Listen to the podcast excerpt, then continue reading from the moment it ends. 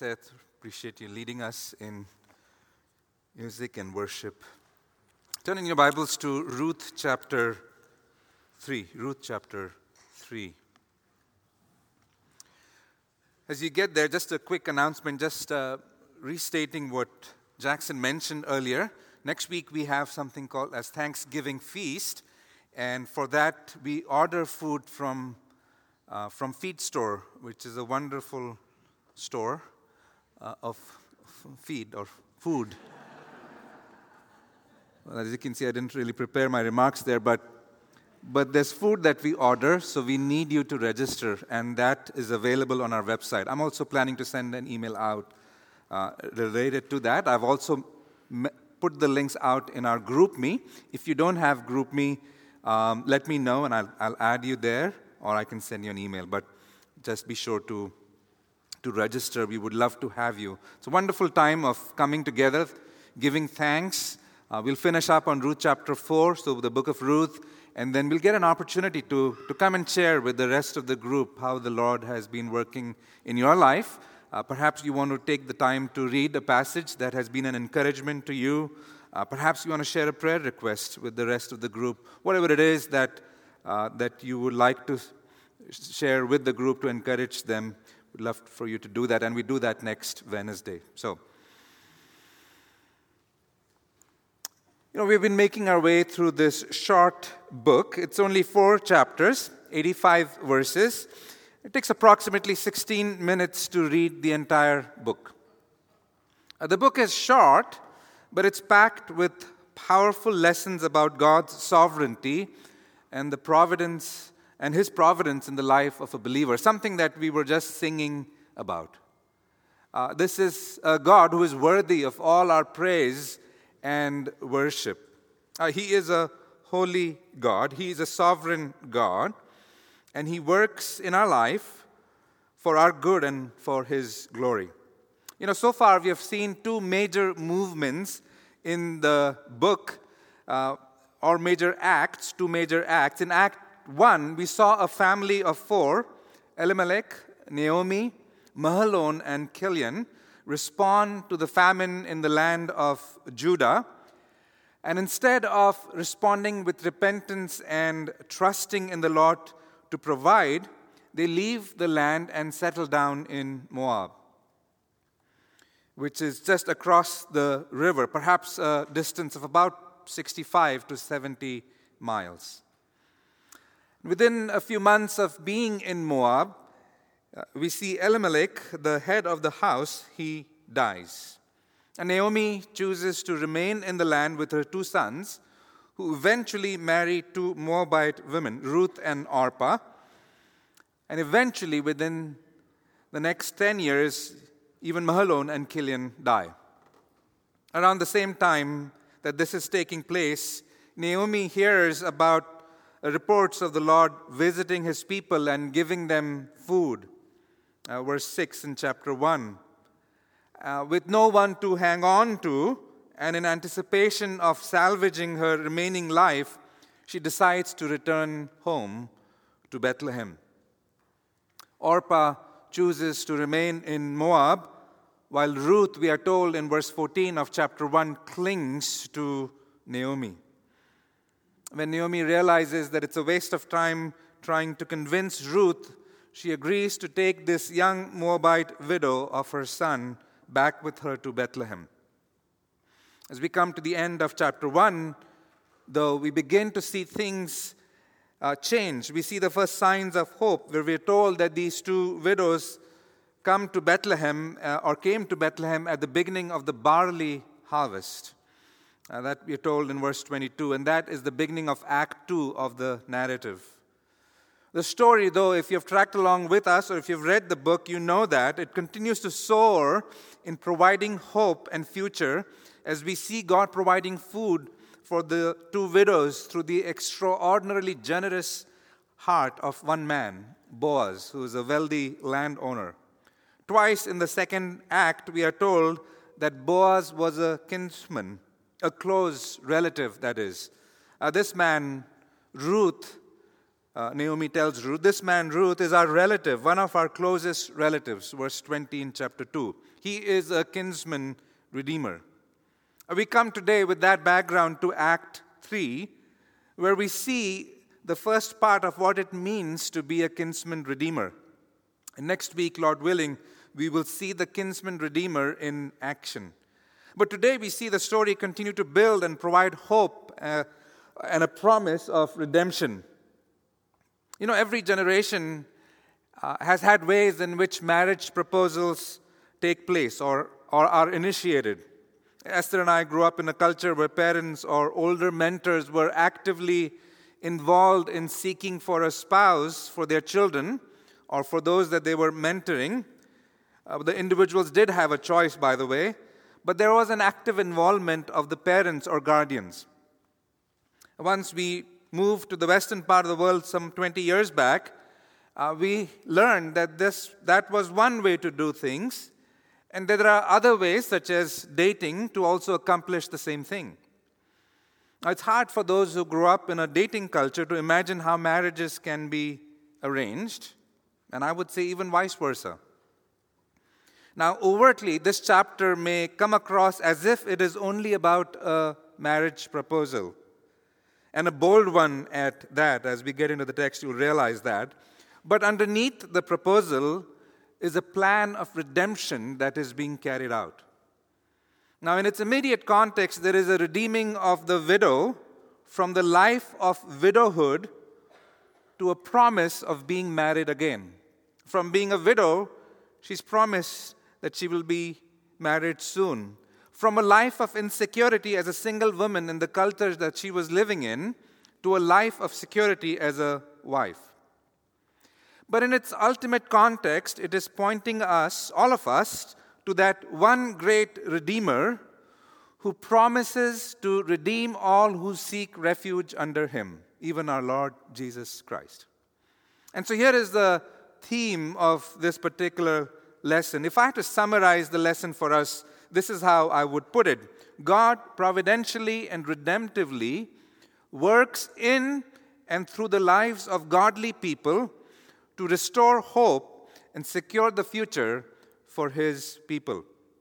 God providentially and redemptively works in and through the lives of godly people to restore hope and secure the future of his people. I've titled our lesson for tonight, The Promise of Redemption the promise of redemption. Let's begin then with the text. There are three scenes in this chapter.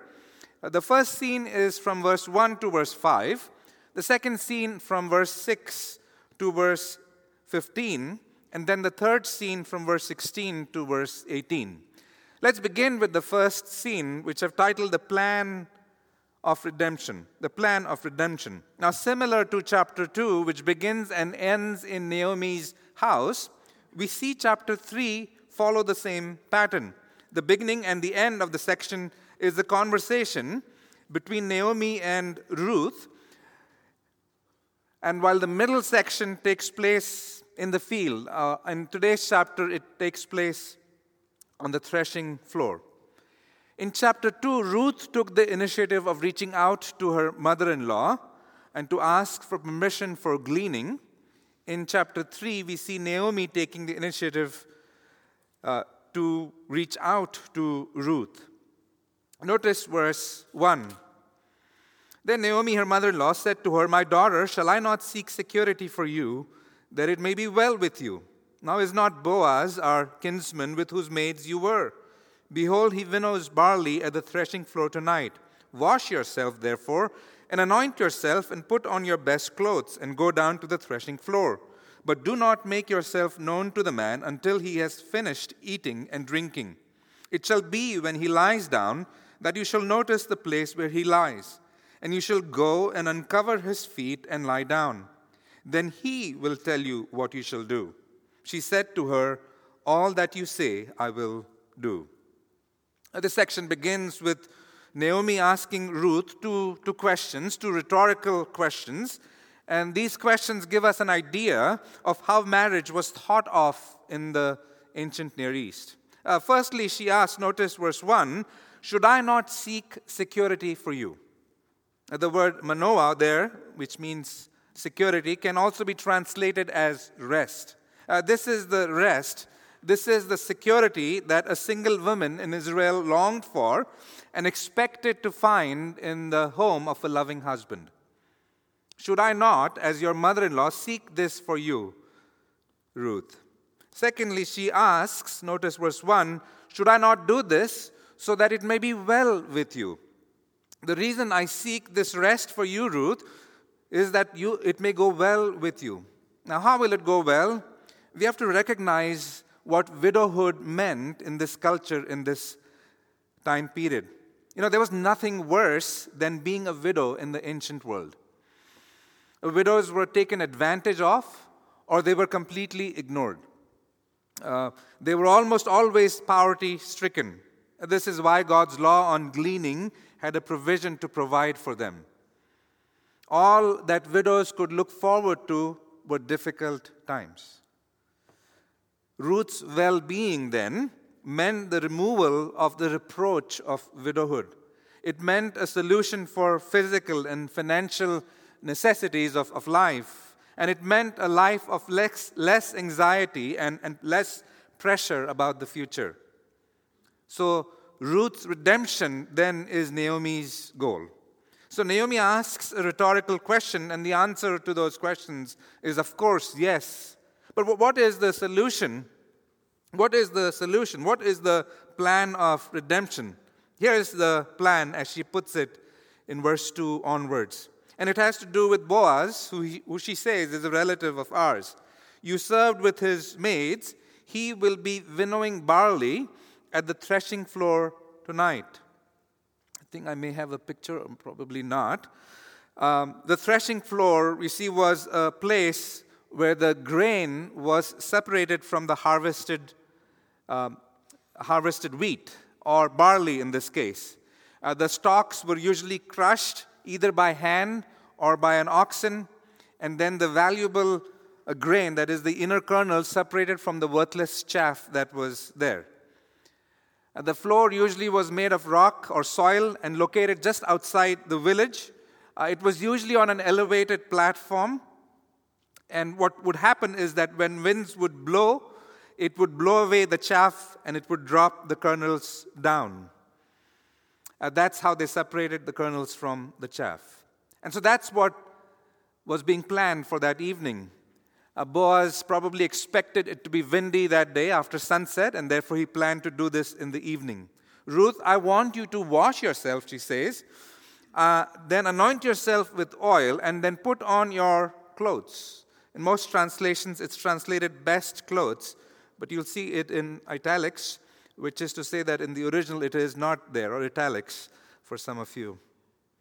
There was a certain way that I want you to dress. Now, why does she say that? Because you see, there was a certain way that widows dressed and looked, and therefore they could be easily recognized in those times. Uh, it was the way they kept to themselves or carried themselves. And with that instruction on bathing and anointing and putting on clothes, Naomi was telling Ruth, Ruth, uh, it is time to bring an end to the period of mourning as a widow. It's time to end this particular phase of your life and begin with a new normal. And by doing these things, the signal you will send Boaz is that you're ready to move on with your life. So I want you to do these things. I want you to go down to the threshing floor, but I don't want you to reveal your identity until Boaz has finished eating and, and drinking. And once he lies down, verse 4, I want you to notice where he lies down and I want you to uncover his feet and lie down. Now, why would Boaz need to spend the night beside the threshing floor? Well, for two reasons. Uh, remember, this is the time of the judges. Wickedness and evil was pervasive in that culture, and so was because of those things, there was theft. And so, one reason that Boaz may want to do that is because of theft. But the other reason was that he may be short of workers, and so he may be helping his workers, and so maybe it is his turn that evening to thresh grain. And so to do this, you need to be there at that time. I want you to do this, Ruth, and then once you do this, Boaz will tell you what you need to do next. He will know the meaning of what you're trying to signal to him. And now that was the way Ruth and Naomi could convey their intentions to Boaz. You know, that was then, you might say, generations and cultures change, you know, but the act of making your intentions known to someone else remains the same. So, what are some ways in which you can make your intentions known? Well, today it might be sending a lot of texts to that one person. Uh, or even when they are in a crowd, somehow finding your way to them. I don't know how you can do that, but that's one way to send a, a, signal to the other person. Or it may be spending a lot of time with that one individual to the exclusion of all others. You don't have to be sat down and taught what those ways are, right? You know it because you're part of the same culture like everyone else. Some of you are thinking the leaders don't understand what those signals are, but I can tell you they do. There are ways in which you can make your intentions known to others. Now, what is Ruth's response? Notice verse 5 All that you say, I will do. Ruth is new to the culture in Israel, but she doesn't forget that she has a godly mentor in Naomi. Uh, she has no reason to doubt Naomi's plan, and she has no reason to doubt Naomi's intentions. So she is fully in on the plan. As we look at these first five verses, what are some learnings that we can take from there? Well, first of all, as regards to Naomi, the text indicates a huge shift in Naomi's attitude. Remember at the end of chapter 1, she was the one who said, Don't call me what? Don't call me Naomi, call me Mara. You know, she has fully left that bitterness behind and is no longer thinking about herself, but now, but in now, in God's grace, she is thinking about others. She could have very well played the victim card and continued to selfishly seek the sympathy of the town folk as an older widow. But she has put all of that behind and is now thinking of her daughter in law, of her rest, of an, and of her well being. What a model of selflessness. Not only that, the text indicates the extent to which Naomi was willing to trust God. What a bold plan this is. Uh, first off, there are, the, there are these two widows. They don't currently have the rest and the well being that they are seeking. They don't have any children, which would indicate a hope for the future. Not only that, Ruth is a Moabitess, remember? A vulnerable position to be in as, as a foreigner. Yet Naomi is also aware of God's law. She knows that there is a law commonly known as the Levirate marriage law, where a brother or a relative was obligated to provide for or redeem a member of the family, and in this case, a widow, by marrying them so that the future of the family was secured. And so here we have in Naomi a, a model of someone who boldly trusts in God. What can we learn about Ruth? Ruth is also an example to us. Uh, she's an example to us of being willing to listen to and to consider the advice of others, especially if that advice is coming from a godly woman or a godly man. You know, many of you can attest to the fact there are those who have walked with the Lord longer and they give you advice, they counsel you, or sometimes they admonish you. Don't take that lightly. You know, Ruth knew Naomi to be a kind, trustworthy woman, a woman of moral integrity. She knew that Naomi was well versed with the local culture, and her advice and suggestions would be invaluable. Can I say to you, be open to receiving advice and, and godly counsel, especially if it's coming from those who have walked with the longer with the Lord longer than you have from Naomi and Ruth's home, the scene now shifts to the threshing floor, where we see the scene unfold in really two phases. Uh, phase one focuses on what happens uh, in the evening, and then phase two focuses on what happens in early morning. Uh, phase one focuses on a bold proposal, and phase two really focuses on the promise of redemption. That brings us to phase two, or, or promise, or, or scene number two, the promise of redemption as we look at verse 6 to verse 15. Notice, first of all, the meeting in the night. Verse 6. We begin by looking at a few things. First of all, we see Ruth's action. What does Ruth do? You know, the author of the text is really preparing us for the encounter, the meeting in the night, by telling us that Ruth did exactly, verse 6, as she was told. Uh, she followed the advice of her godly mother in law. She went down to the threshing floor and did not reveal herself to Boaz. And just like Naomi said, wait for Boaz to eat and drink, and when he is lying down, then go and uncover his feet and lay down. Now look at verse 6. So she went down to the threshing floor and did according to all that her mother in law had commanded her. And when Boaz had eaten and drunk and his heart was merry, he went to lie down at the end of the heap of grain, and she came secretly and uncovered his feet and lay down. As you watch the scene unfold before your eyes, you can't help but think about a similar scene that unfolded in Genesis 19. You remember where Lot, who is the father of the Moabites, was made to drink and get drunk by his daughters, and he was drunk, so much drunk that he didn't even realize that he was sleeping with his own daughters. And here on this evening, you have a Moabitess as well, but instead of Lot, who was not in control, you have Boaz, who is in full control and who has been introduced to us as a man of excellent character. How will he respond? Notice verse 8. It happened in the night or in the middle of the night that a man that the man was startled and bent forward and behold a woman was lying at his feet. He said, "Who are you?" You know, perhaps Boaz is satisfied with the way, the way the day has progressed and is now drifted off to a deep sleep. Perhaps it was warm when he went off to sleep, and now it's late into the night, middle of the night. It's now perhaps chilly, and with the feet exposed, he's beginning to feel cold and he wakes up in the night.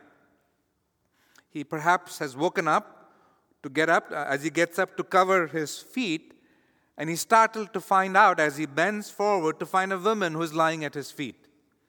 Now, considering the culture during the time which this took place in Judges, which was one of spiritual darkness, the presence of a woman in the middle of a night uh, could have represented someone who wanting to offer sexual favors. But that's not how Boaz reacts to Ruth. Excuse me.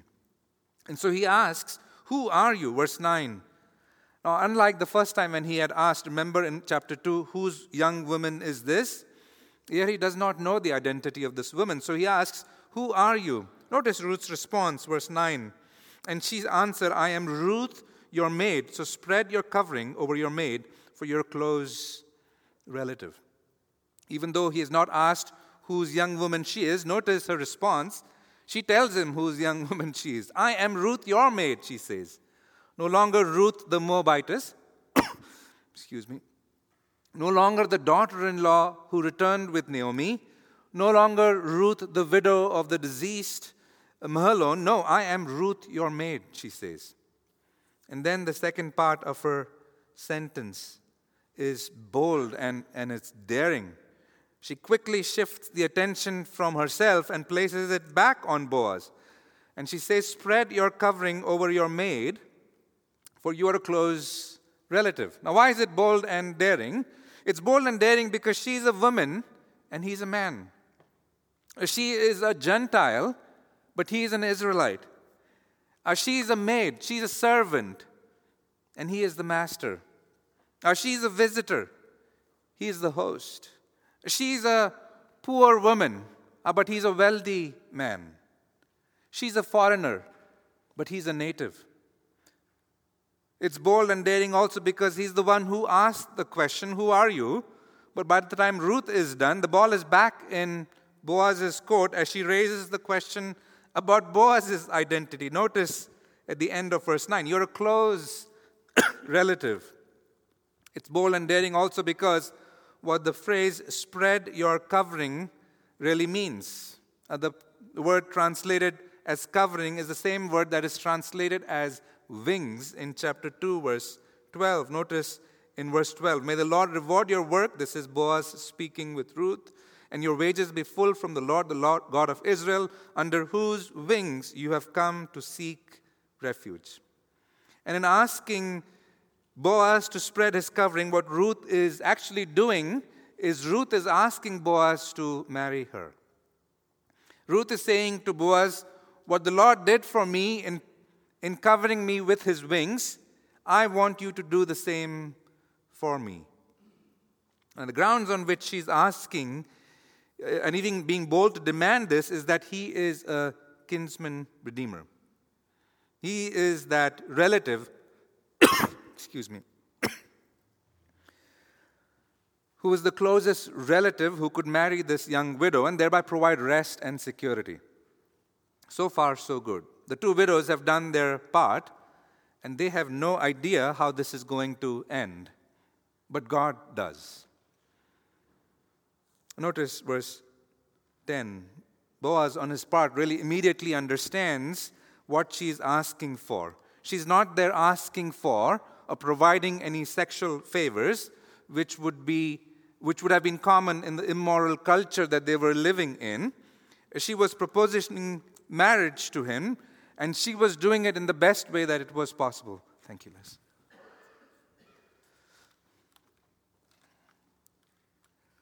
Notice Boaz's reply. Verse 10 to verse 13. May you be blessed of the Lord, my daughter. You know, we, we as readers don't have an idea. If you're listening to this story for the first time, as readers, you don't have an idea how Boaz is going to respond, right? It's one thing to be kind and generous to someone, it's whole another thing uh, to be asked to now do that for life, to, to be asked to, to marry them. And what Boaz does with that first sentence, verse 10, is that he breaks the tension in the scene. He calls on the Lord to bless Ruth. And with these, these words, really, he releases the pressure that has built up. Uh, after all, it's midnight, it's middle of the night. Uh, they're all tired and exhausted. I don't know about you, but if you're woken up in the middle of the night, I don't know if you are ready for a serious conversation, a conversation about who you're going to marry, right? But here's Boaz, he's ready. He calls her his daughter. You know, there is a tenderness and a, and a kindness that is, that is displayed there, isn't there? There is a gentleness in his response. You have shown your last kindness to be better than your first, he says, by not going after young men, whether poor or rich. What was the first kindness? Well, it was to leave her land, to leave her people, uh, to leave her culture, to leave her gods, and follow the land and people and culture and God of the Israelites. And to adopt a new people, to adopt a new culture. And that was the first kindness. The last kindness was now to live as if the first kindness was true. And here we get really a glimpse of why Boaz may not have taken the initiative to pursue Ruth. He says, You have not gone after the young men or anyone else you know, he may, very well may have been Naomi's age or Elimelech's age. She could have, if she wanted to pursue anyone, a young man, but instead she pursues an older man. And there's no mention in the text, but Boaz probably knows that this is not something Ruth did on her own initiative. She must have been advised by Naomi. And so, as he thinks of Ruth's actions, he says to her, Your last kindness is even better than your first. And then notice what he says. He says, Do not fear. I don't want you to fear Ruth. Even before he says the next thing, you already have a sense that Naomi's plan is beginning to work. I'm ready to do, he says, whatever you ask. Boaz understood very well what she was asking. She was asking him to marry her. I'm ready to do that, he says. And what is the basis for doing that? Notice verse 11 all my people in the city, all the important people, and all the people that know you know that you are a woman of excellence. You are a woman of high character. You are a woman of godly character. You're known as a God honoring woman. You know, from here, it would have been very easy for Boaz to just take things in his own hands and just pursue marriage with Ruth. But just like Ruth, Boaz is also a man of excellence. Chapter 2, verse 1. He wants to do not only the right thing, but he wants to do the right thing in the right way. So notice what he tells Ruth, verse 12. It is true that I'm a close relative, but there's a relative closer than I. It is true that I am a kinsman redeemer, but I'm not the kinsman redeemer. Which is to say, there is another relative who is closer than I. He has the first right of refusal. Remain here for the night, and when morning comes, when it's early morning, I will approach him to see if he would be willing to redeem you. If he would be willing to be your Goel, uh, that is the word that means redeemer. If he, if he is willing, then I let him do it. But if he's not willing, to be a Goel to you, then I will be a Goel to you. And I give you this promise as the Lord lives. What a tremendous promise uh, this is. Uh, the audience hopes, really, and I'm sure you are as well, that it's Boaz who ends up marrying Ruth. That would be the perfect ending.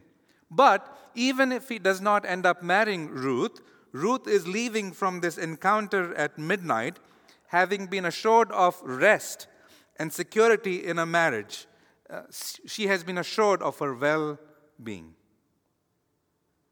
If you remember the theme that I mentioned at the beginning, God providentially and redemptively works in and through the lives of godly people to restore hope and secure future for his people. Before we check the next section, I just want to remind you what I did last time about who a Goel is or a redeemer. A Goel is really, it's not an officially or formal position as such, but it's just a close relative who could redeem a family member who has been sold into slavery. Excuse me. Or it could be a close relative who would purchase a land from a family member that needed to sell that land because of economic hardships. And you'll see this come into play in the next chapter. It could also be a close relative for preserving the family name by virtue of mar- or does that by virtue of marrying his brother's um, widow or relative's widow, also called as a levirate marriage. That was the role of a Goel. With that as a background, we bring we we get to phase two, which is the send off in the morning. Notice verse 14. So she laid at his feet until morning and rose before one could recognize another. And he said, Let it not be known that a woman came to the threshing floor. Again he said, Give me the cloak that is on you and hold it. So she held it, and he measured six measures of barley and laid it on her. And then she went into the city. All of what we just spoke about took place in the middle of the night. Uh, Boaz was ready in the middle of the night to have a serious discussion. And as Ruth had earlier obeyed Naomi fully, she now fully intends to obey Boaz as well in his instructions. So she goes back to sleep, gets up early in the morning before it's light, and people can recognize each other. As he says to himself, Let it not be known that a woman came to the threshing floor. You now begin to sense, really, why this was such a daring plan. Now, this is phase two of this scene, and under the cover of darkness, Boaz initiates a second and a final conversation with her in these two verses as he really continues to give proof after proof of his extravagant generosity towards Ruth and Naomi. Give me your cloak, he says. Uh, that is probably an outer covering that women would wear, usually an extra layer of covering when they were out in the town. The covering not only provided warmth, but it was also something that acted like a container. This is the cloak that Boaz has in mind as he asks Ruth to hold it open in a position, and then he measures six measures of barley, and then he lays it on her. This would have been somewhere around 15 to 30, between 15 and 30 pounds of barley. And then at the end of verse 15, we are told then she went into the city. Now, the text ends with the sentence, Then she went into the city. But the original or the Masoretic text on which the Hebrew Bible is actually based, it says, He went into the city. You'll probably have an asterisk or some sort of a note if you have a study Bible on that. Majority of the English translations used use the feminine she because it is Ruth who's getting prepared to leave from the threshing floor, perhaps getting back to the city, and Boaz was expected to remain at the threshing floor. But if the Masoretic text is true, and I think it is, then the correct translation is really, he went into the city. And you're sitting there and wondering, why is he making such a big deal about this text? Well, here's why. Because if he went into the city, then that means that he's acting with urgency on this matter. Uh, he's not resting on the matter, he's eager to see this being resolved. He's eager to see a solution to this issue. He has promised redemption for Ruth, and he wants to ensure that that happens. Well, as we close this particular section, by way of application, I really have something called as frequently asked questions. Frequently asked questions on this particular text. I have three questions for us. Perhaps they're burning in your mind as well. Uh, first question Is this text prescribing how I should seek a spouse? Is this prescribing how I should seek a spouse? No. The answer is no. This is describing how Naomi and Ruth did it. You know, at the elder retreat last month, I was talking to Pastor Tom. I was, going, I was telling him I'm going to do Ruth. He said, I have a list for you.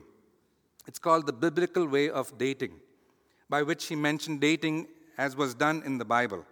I'm sure you're interested to find out how dating was done in the Bible. He gave me a list of nine ways in which men dated or dating took place. You know, as a pastor of singles, I was very interested in this list, and so I grabbed it as soon as I found it. Here's the, here's the list. Uh, perhaps you're ready with your instruments to take note of how to date biblically. Uh, first of all, in Deuteronomy 21, we are told find an attractive prisoner of war, bring her home, shave her head, trim her nails, and give her new clothes, and she's yours. You want a reference for that, that's Deuteronomy 21. Here's one from Exodus 2 Find a man with seven daughters and impress him by watering his flock. Uh, this is how Moses got his wife in Exodus 2. In Judges 21, another suggestion go to a party and hide. When the women come out to dance, grab one and carry her off to be your wife. This is the Benjamites in Judges 21. Here's number four. That comes from Genesis, right from the first book. Have God create a wife for you while you sleep.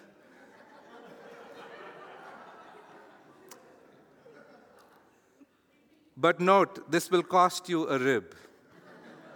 Genesis chapter 2. Number five, agree to work seven years in exchange for a woman's hand in marriage, get tricked into marrying the wrong woman, then work for another seven years after the woman you wanted to marry in the first place.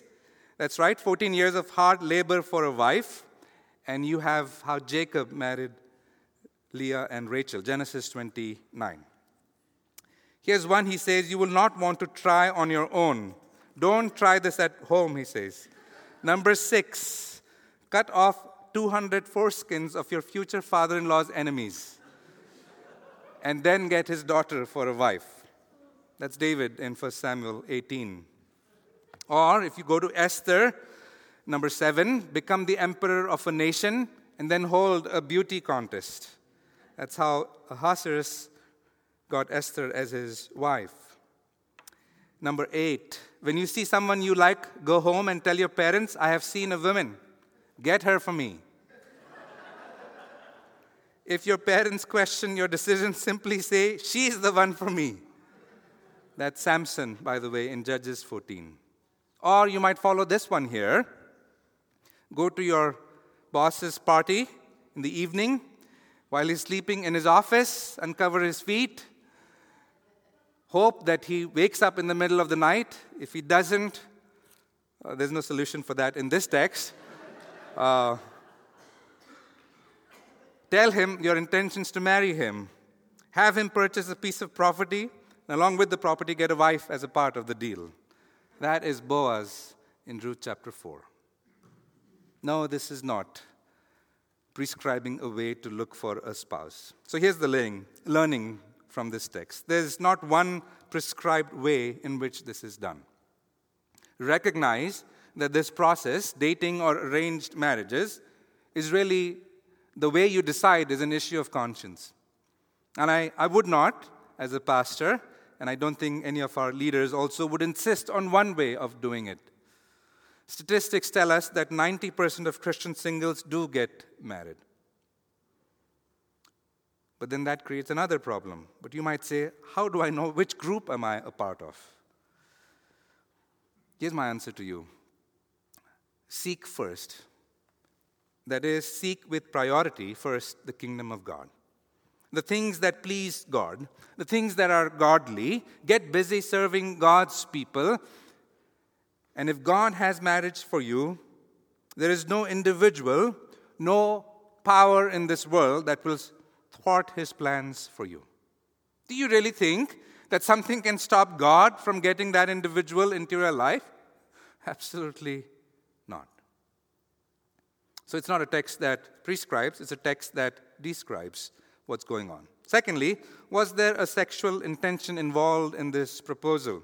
Uh, this is one that many commentators also side with. They think that Naomi is actually pushing Ruth into a very risky position where she is actually encouraging her to pursue Boaz sexually in that sense? The answer to this question is also no. Naomi is not sending Ruth as an object to appeal to Boaz's instincts. The whole passage, really, if you look at it, and the whole book screams of carefulness when it comes to character. Do what I'm telling you in the dark. What is the unsaid assumption there? If you did this in daylight, you will put everyone in an awkward position, including Boaz. Also, remember, she does not lie to Boaz's side, but near his feet. Uh, both Ruth and Boaz, throughout this book so far, in these three chapters, are hailed as men of character or women of character.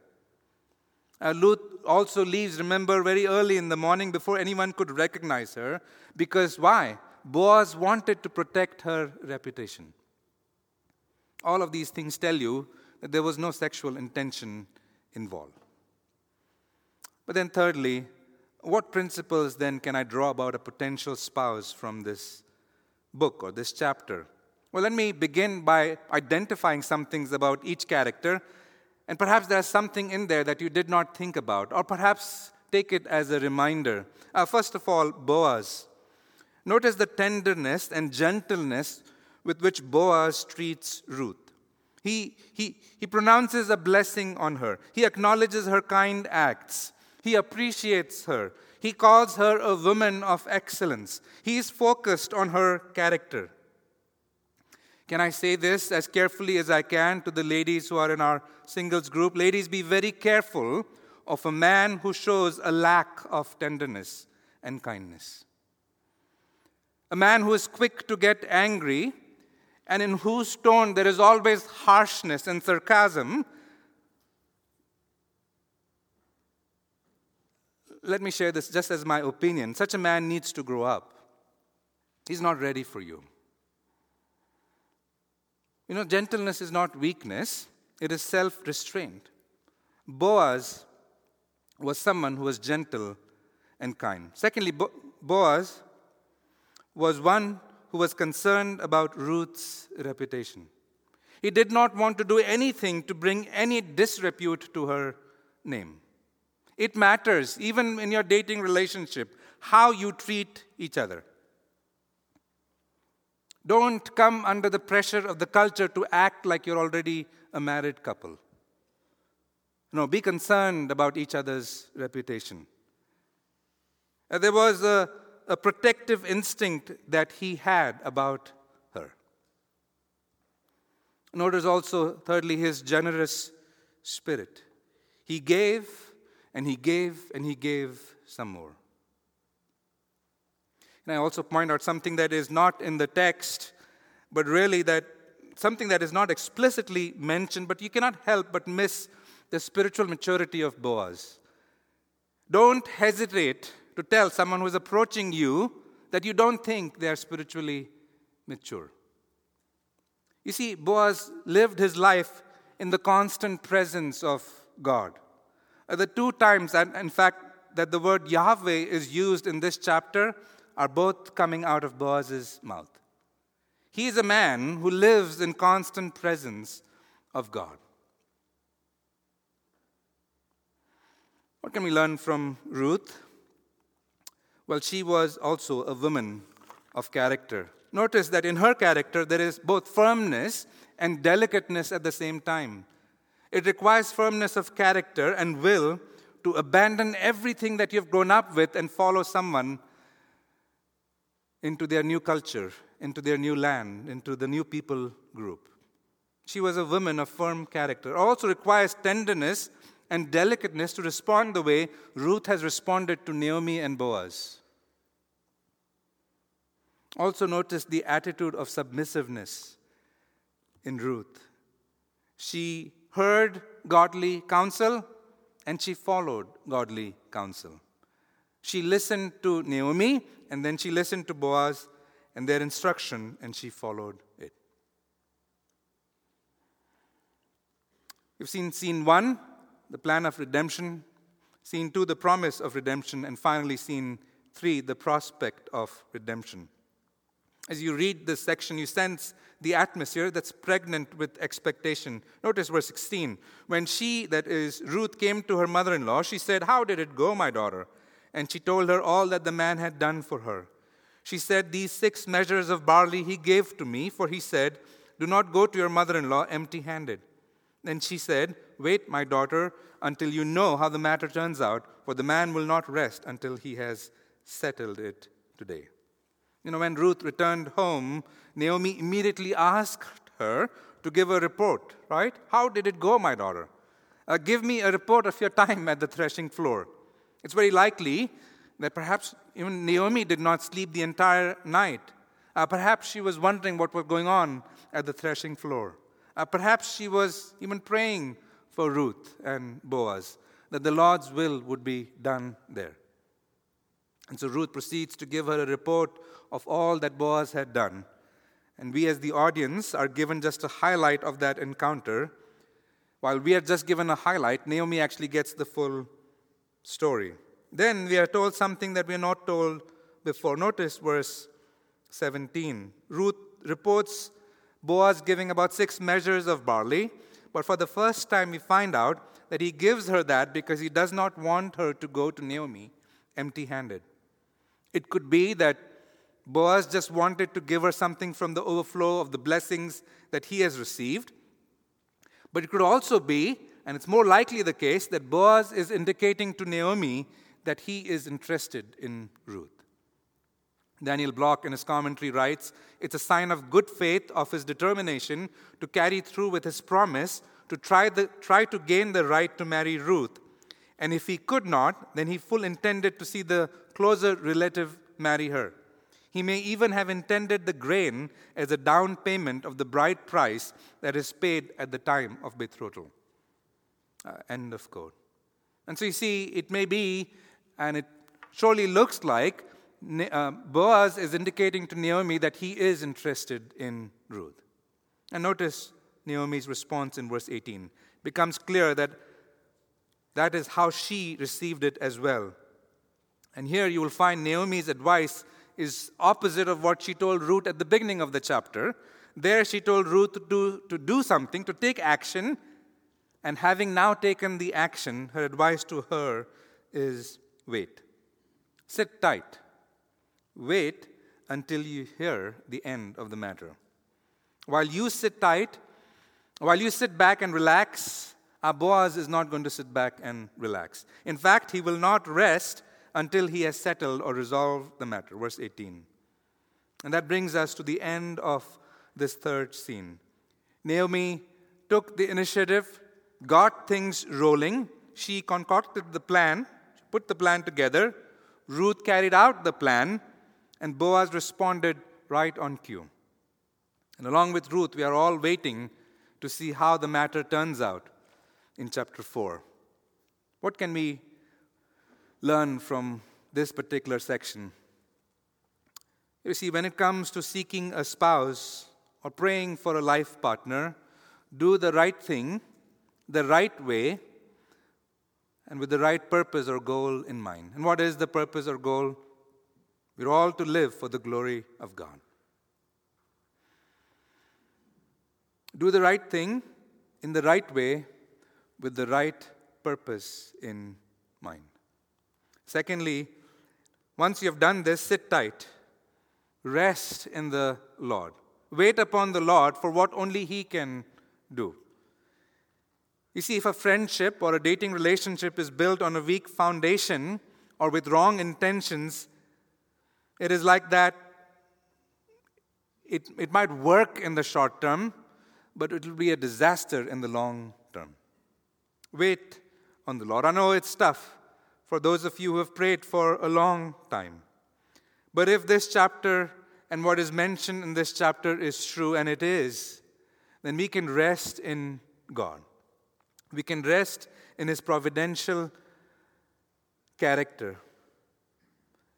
Thirdly and finally, don't be distracted with the characters in the story because I want to re emphasize again that God is the main character. God is the hero of this particular story. He is working behind the scenes to bring about people and individuals together. He is putting plans together you and I have no access to those plans. But we can trust this God. He's a faithful God and know that He always will have our good in mind, something that will ultimately bring Him glory.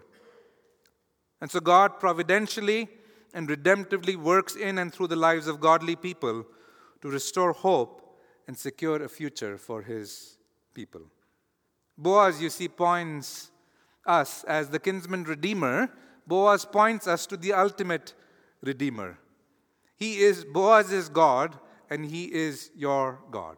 As we end this chapter and look forward to what the Lord has for us next week, we will get a fuller understanding of what that means and what, what Boaz did. Let's close with a time of prayer. Father, thank you for these reminders from your word. Thank you for this story. Thank you for your love and your care and your faithfulness in our life. Lord, we look back and we see you always being faithful.